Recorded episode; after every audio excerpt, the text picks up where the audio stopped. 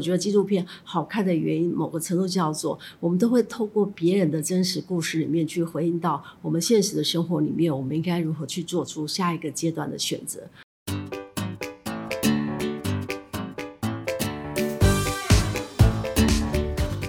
拍了吗？欢迎收看今天这一集拍了没。那我们今天这一集由 Sherry 来带领大家做什么事情呢？今天这一集想要带领大家一起去看一部纪录片，即将在4月1号上映的《男人与他的海》，由导演黑桃导演黄家俊导演，他费时了3年的时间而拍摄的一部关于台湾海洋的电影。好，那在这部纪录片里面，它其实主要是记录2位男主角，一个是台湾的海洋很重要性的海洋文学作家，就是廖鸿基先生，然后另外是台湾第一位就是水下的鲸豚的摄影师金磊。好，金磊摄影师，2个男人的故事。好，那不知道各位跟Sherry一样是不是有接触过海呢？Sherry在2年前也曾经就是潜水。好，其实台湾是一个好海岛的一个地方。那我记得在这个纪录片里面，就是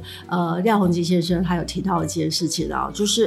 台湾是一个海岛，可是台湾很多人其实是害怕接触到海的。那为什么会害怕接触到海呢？是因为我们从小的时候都会告诉长辈们，都告诉我们去海边是一个什么动作呢？海边是很危险的哈，所以我们无形之中，即使我们是一个海岛型的国家，可是我们却很少去接触到海。好，所以在透过这个纪录片里面，他其实要告诉我们大家的故事是关于2个男人，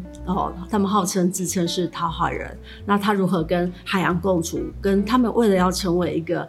跟海洋一起工作的人，他们在家庭跟生活上面面对什么样的挑战。那首先我想第一个问题想要跟大家讨论的事情就是很多人都会在问说为什么会有纪录片，纪录片的产生是怎么样产生的。我常常说纪录片都是有一个很特殊的缘分。那这个缘分是什么呢？在这部纪录片的缘分是黑糖导演他在2016年的时候，他是受邀，其实主要原本是拍廖鸿基先生他的就是他在黑潮来临的时候，他要有一个漂流的计划。好，所以他一开始接触海这件事情是拍摄就是这个纪录片。好，可是当这个纪录片这个拍摄结束之后，这才是他这部纪录片真正的开始哦。所以我们说每一个导演，尤其是拍纪录片的导演，他都一定是有一个契机。那这个契机是什么呢？当然本身黑潮导演他其实也潜水，所以他基本上也接触海洋，所以他才有办法去接触到这样的一个议题。可是我们常常说故事这个 moment 产生之后，那后续应该要如何去处理，然后后续的故事才是真正有趣跟好玩的事情。好，那首先我先稍微介绍一下，就是黄家俊，就是我们常常说黑糖导演，他在几年前有一个还蛮感人的一部纪录片，就是一首摇滚上月球。不知道大家有没有听过或是看过这部纪录片。那在几年前所以也曾经看过这个纪录片。它主要是记录几个大男人，就是他们同时在家庭上面，可能家里都会有很特殊的小朋友，他们在照顾家人照顾小孩子的同时，然后他们其实都有一些渴望，有想要做的事情。好，那时候他们组了一个 band。 好，所以那个纪录片基本上我常常说这个纪录片有点像是被设计过的，因为他们其实已经很清楚知道有一个任务，然后在透过完成这个任务的过程里面，透过导演的镜头，透过导演的剪辑，把这个故事很真实的，或是用我们常常说纪录片有时候导演就是那个决定这个故事走向的人。所以他透过这样的方式让更多人去关心跟注意到我们周围家庭比较特殊有家庭有特殊小朋友的家人们，他们到底是如何去面对这个问题。那当然包含就是挣扎。好，所以我记得那时候看一首摇滚上月球的时候，真的它是一个又有效，可是有更多的时候是很多人都为这部纪录片其实是留下了眼泪，而且甚至也激励了蛮多人。好，所以当这部纪录片在出来的时候，其实我们看到那个媒体媒体的那个赏映会的时候，所以我就马上就决定要去看这部纪录片。当然它的缘起是因为本身我潜水，所以我们能知道一个人在海里面，即使周围有很多的教练陪伴着你，可是每个人其实都是孤单的，在这个很安静的海平面里面去思考自己，然后去感受到一个人的存在这件事情。所以这是我跟海之间的一个感情。所以我们一开始先告诉大家，就是纪录片的开始都是因为缘起一个契机。所以对于想要拍纪录片的朋友来说的话，可以去仔细去思考，或者去接触你生活周遭有没有你感兴趣的事情，或是感动的事情，或是感动的议题，然后这个议题足以让你想要把它记录下来，不是透过文字的方式，或是透过影像的方式。那我的缘起都是这件事情其实震撼到你，而且与你的生命起了一个很大的一个共鸣，那这个题目也许就会成为你的题目。我记得几年前的时候有一部纪录片，其实单车天使这个纪录片，它的缘起也是因为我曾经是这个育幼院的网络的志工，对，然后长期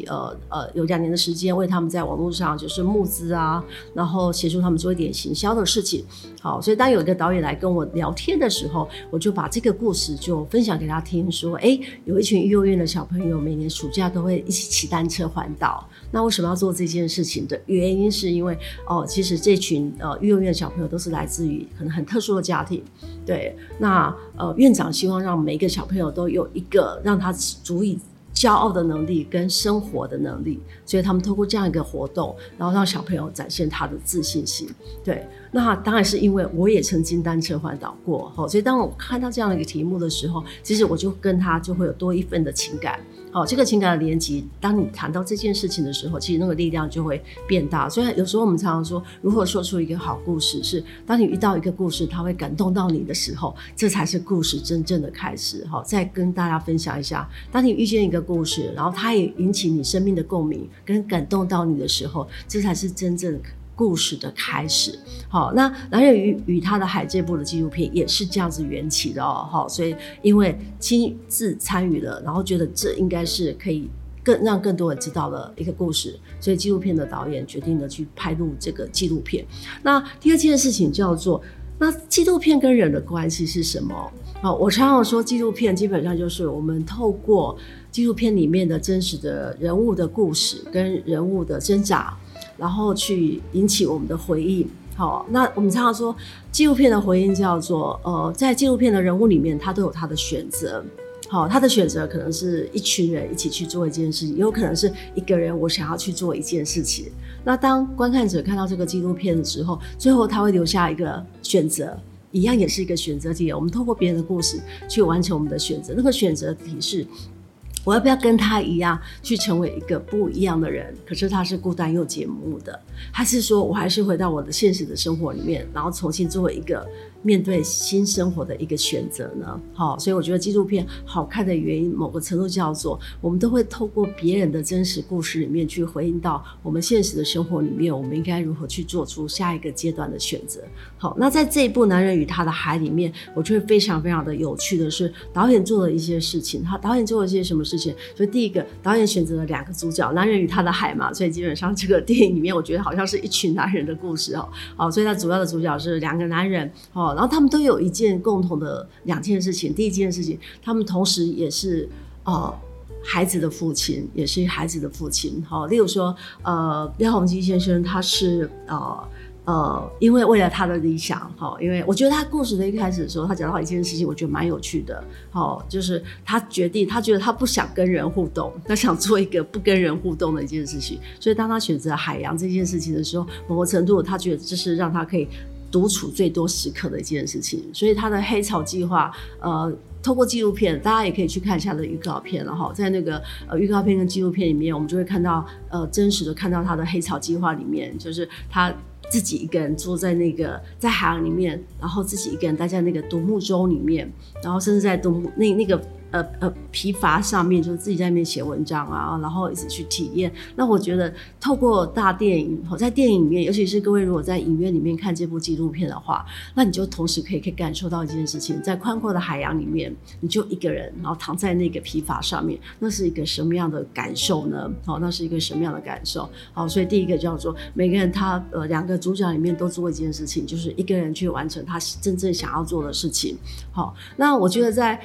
廖鸿基先生先生的那个故事里面，我觉得感动的时刻在哪个时刻？我觉得感动的时刻哦，我觉得其实在两个地方，我其实受到感动了哈。第一个就是他决定要做这件事情，即使周围所有的人都觉得，哎，能不能转换一个什么样的工作？可是他最后还是觉得，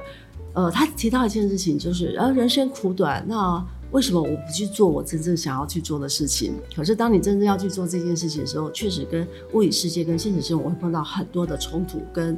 跟选择。对，那其实有时候没有对错，可是每个选择哈，我记得因为我自己也蛮常讲这句话了，就是每个选择它都是要付出代价的。那刚刚好主角他也讲了这句话，所以他为了这个选择他付出的代价是什么？例如说他就离婚啊，然后他跟他的女儿有很长的一段时间基本上那个关系是比较疏离的。那可是故事最感人的那一刻也在于，就是有一天当他女儿终于看见自己的父亲的选择是什么时候，那我觉得那个大和解跟大破解，我相信很多人都会在纪录片里面，在那个瞬间，然后其实每个人都会有很大的震撼跟共鸣。一个叫做男人选择了海洋，可是他其实也希望他的能跟他的家人有一个很好的互动的关系，希望周围的尤其是家人可以理解他到底在想些什么事情。好，在纪录片里面其实很多的时刻，主角他们想要做的事情是让周围，尤其是他关心跟他最爱的人能够理解他的选择是什么。那这呼应在现实生活里面，好像也常常很多人都很期待能够被理解这件事情。好，那第二个主角就是金磊了那我觉得非常的有趣，我透过这个画面里面，我就觉得说好像看到一个老顽童，不是一个很像孩子气的，非常非常有孩子气的一个男人，一个男人那故事里面他确实为了现实，他选择了家庭，所以故事里面我们会看到一个蛮有趣的事情，就是他为了陪伴小孩子长大，他必须要放弃。当很多的健全的摄影师都在世界各国拍摄的时候，可是他却必须要陪伴的小孩子，就是带小孩，尤其是带小孩子这一幕。那我觉得纪录片有趣的事情是，它能真实的反映出每个人的真实的样貌。所以在这个纪录片里面，我们就看到金磊他在家庭生活里面，就是照顾小孩子是必要的，可是更多的时刻可能也会烦躁，跟觉得耐心已经到了一个顶点了。那我觉得真实世界里面每个人也都有这一幕，就是我们曾经也带过小孩子，就是有时候真的那个感觉好像我在家庭生活跟我的梦想之间好像要取得一个选择，那这个选择其实它是一个两难的。那故事里面我们会看到，就是一个精准的摄影师他如何这个工作尤其是在这个纪录片里面有一个还蛮重要的一件事情，就是他每年都会在大概会消失，从家庭生活里面消失1-2个月，然后去干嘛呢？他跑去东家，然后去拍鲸豚拍鲸豚那我觉得好像那里面他有特别提到一件事情，就是好像每一年他必须要透过这1-2个月的时间，然后去把他能量都充电充好之后，他才有办法回到台湾去面对他真实的人生、真实的工作这件事情真实的人生跟真实的工作这件事情。对，那当他就是我们就会看到，对，就是两个人当他在梦想里面去工作的时候，整个人的光，我们常常说这个人有没有光啊？那我们在那个瞬间都看到男人们都发着光，在他们在梦想的世界里面去完成他们想要做的事情的时候，我们看到的那个光亮。对，那当然我们每一个东西都会有危险例如说我们透过纪录片看到金磊先生他被那个鲸鱼打伤的时候他被鲸鱼打伤的时候，我们就看到说，哇，每个工作他都有，他同样是梦想，可是他同时也是一件事情，叫做它是一个危险的事情那他们怎么样去面对这个危险？那这个危险当他碰到这个危险的时候，他们是臣服还是放弃那我们看到就是他们在这个面对他们所敬畏的这个海洋的时候，我觉得除了喜欢之后，更多的他们是敬畏这一片就是变化莫测的海洋。那纪录片有一个还蛮重要的一个特性，就是导演其实永远都没有想到说会发生什么，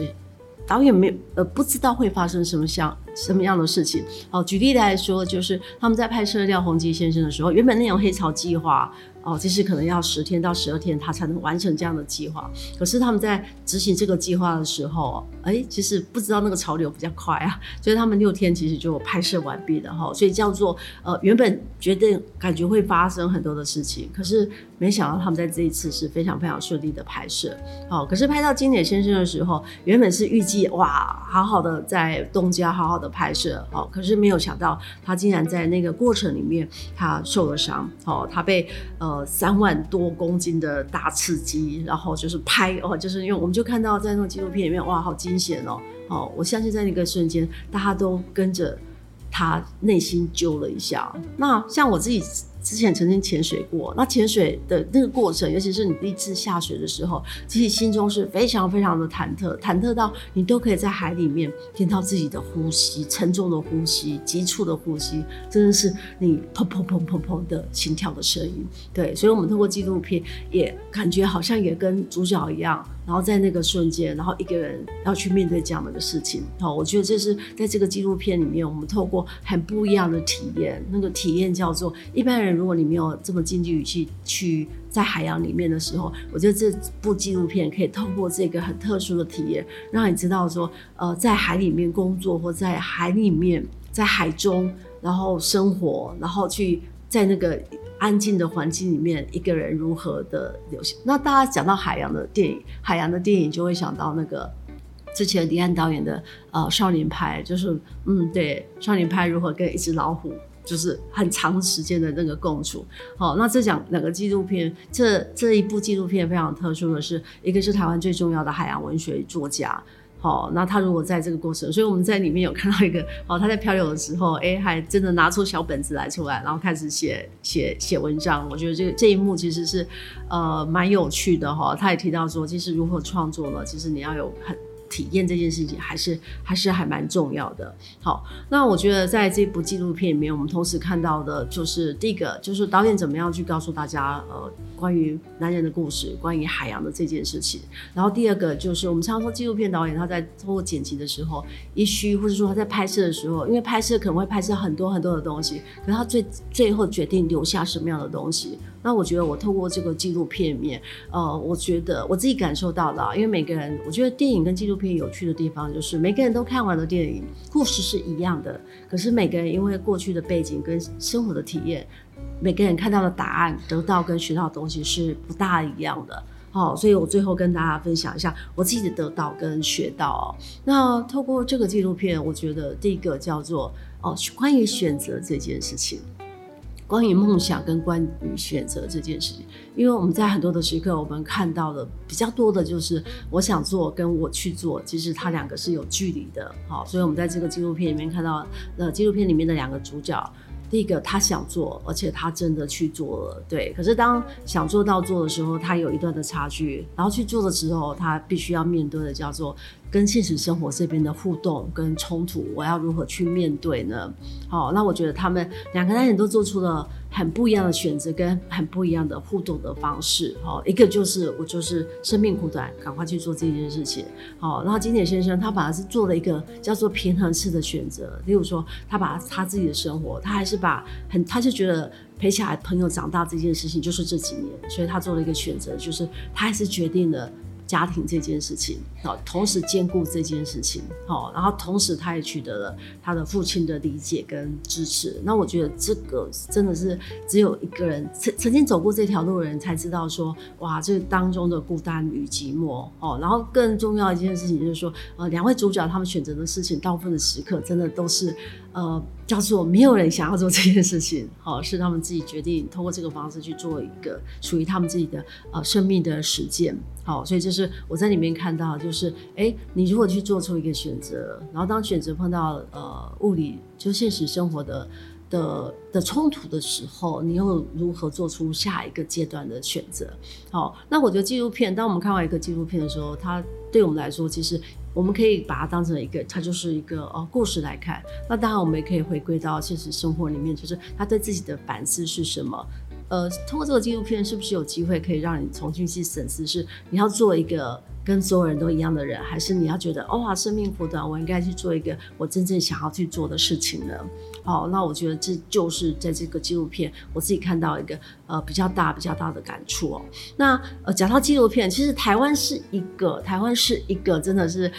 纪录片的天堂哦。我们常常说，就是台湾很多人都拍纪录片，然后甚至很多拍电影的导演，刚开始拍片的时候，很多人也会从就是小型的、短的，例如说可能10分钟、20分钟、30分钟的纪录片开始入手，然后开始走向电影之路哦。好，所以纪录片真的是一个叫做，因为故事就在我们身边，那我如何看到这个故事，然后试着想要把这个故事捕捉下来。好，那当然纪录片的拍摄也会碰到很多的难题啊。那最重要一个难题叫做，因为毕竟叫做这个不是商业市场嘛，对。那所以都会碰到经费的问题。所以我们在看到蓝人与他的海的这部纪录片的时候，他们在2019年的时候，黑桃导演其实也展开了募资。那他应该好像是台湾的纪录片里面排行前3大的募资成功，所以他们在那一年，他们2019年的时候募资募了1000多万。所以他们透过募资的方式，我觉得募资为什么会成功的原因就是，这是一个很好的理念，这是一件很好的事情。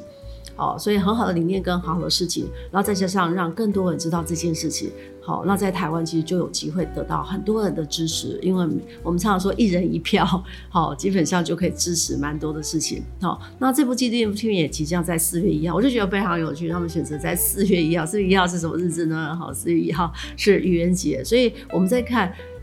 这个日期跟目前我们看到的就是3个男人做的事情，我觉得对啊，如果你没有一股傻劲的话，其实是很难去执行跟去面对去完成这件事情哦。好，所以我们也透过今天嗨拍了没，我们想跟大家分享我在这个纪录片我的看到跟学到，也鼓励大家就是如果有机会的话，真的走进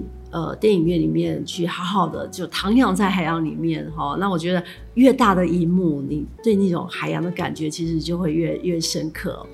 那最后一个更重要的一件事情就是台湾这个海岛，如果你还没有接触过海，很少接触过海，那鼓励大家就真的去不论是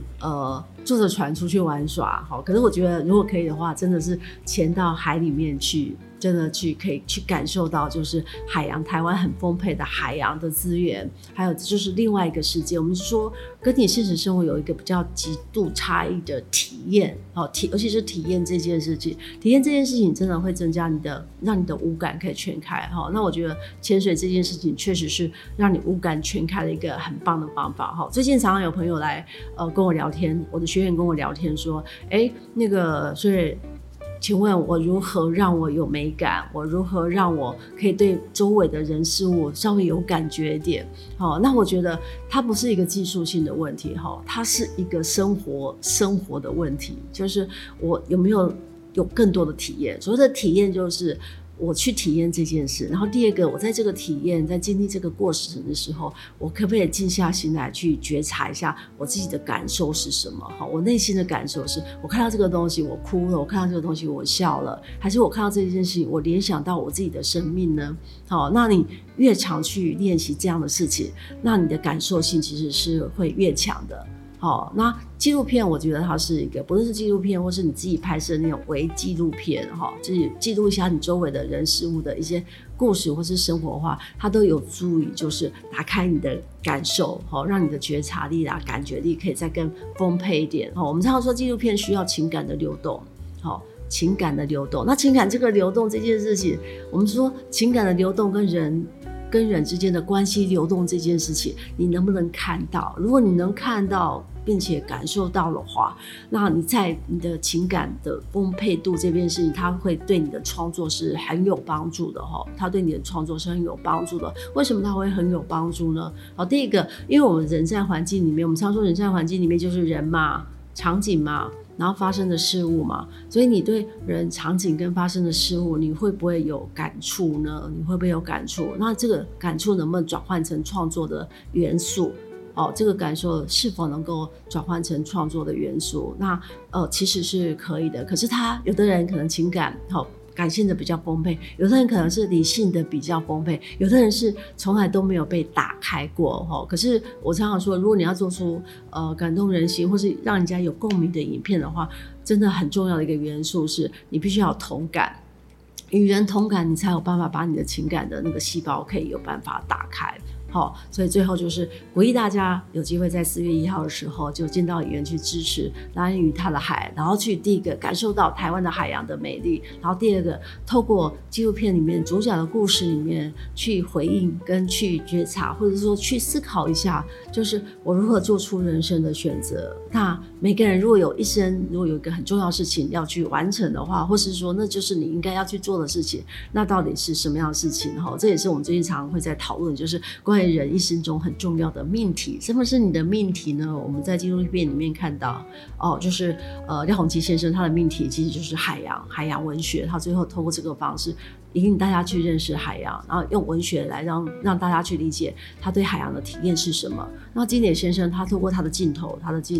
然后记录鲸豚，在海洋里面的鲸豚的生物，他们是如何在海洋里面去生活，然后大家看到这个庞大生物的美丽这件事情。对，那导演当然就是他通过影像的方式，然后针对他觉得他有兴趣跟引起他生命共鸣的故事，把它记录下来，然后透过大荧幕让更多人可以看到这样子的故事。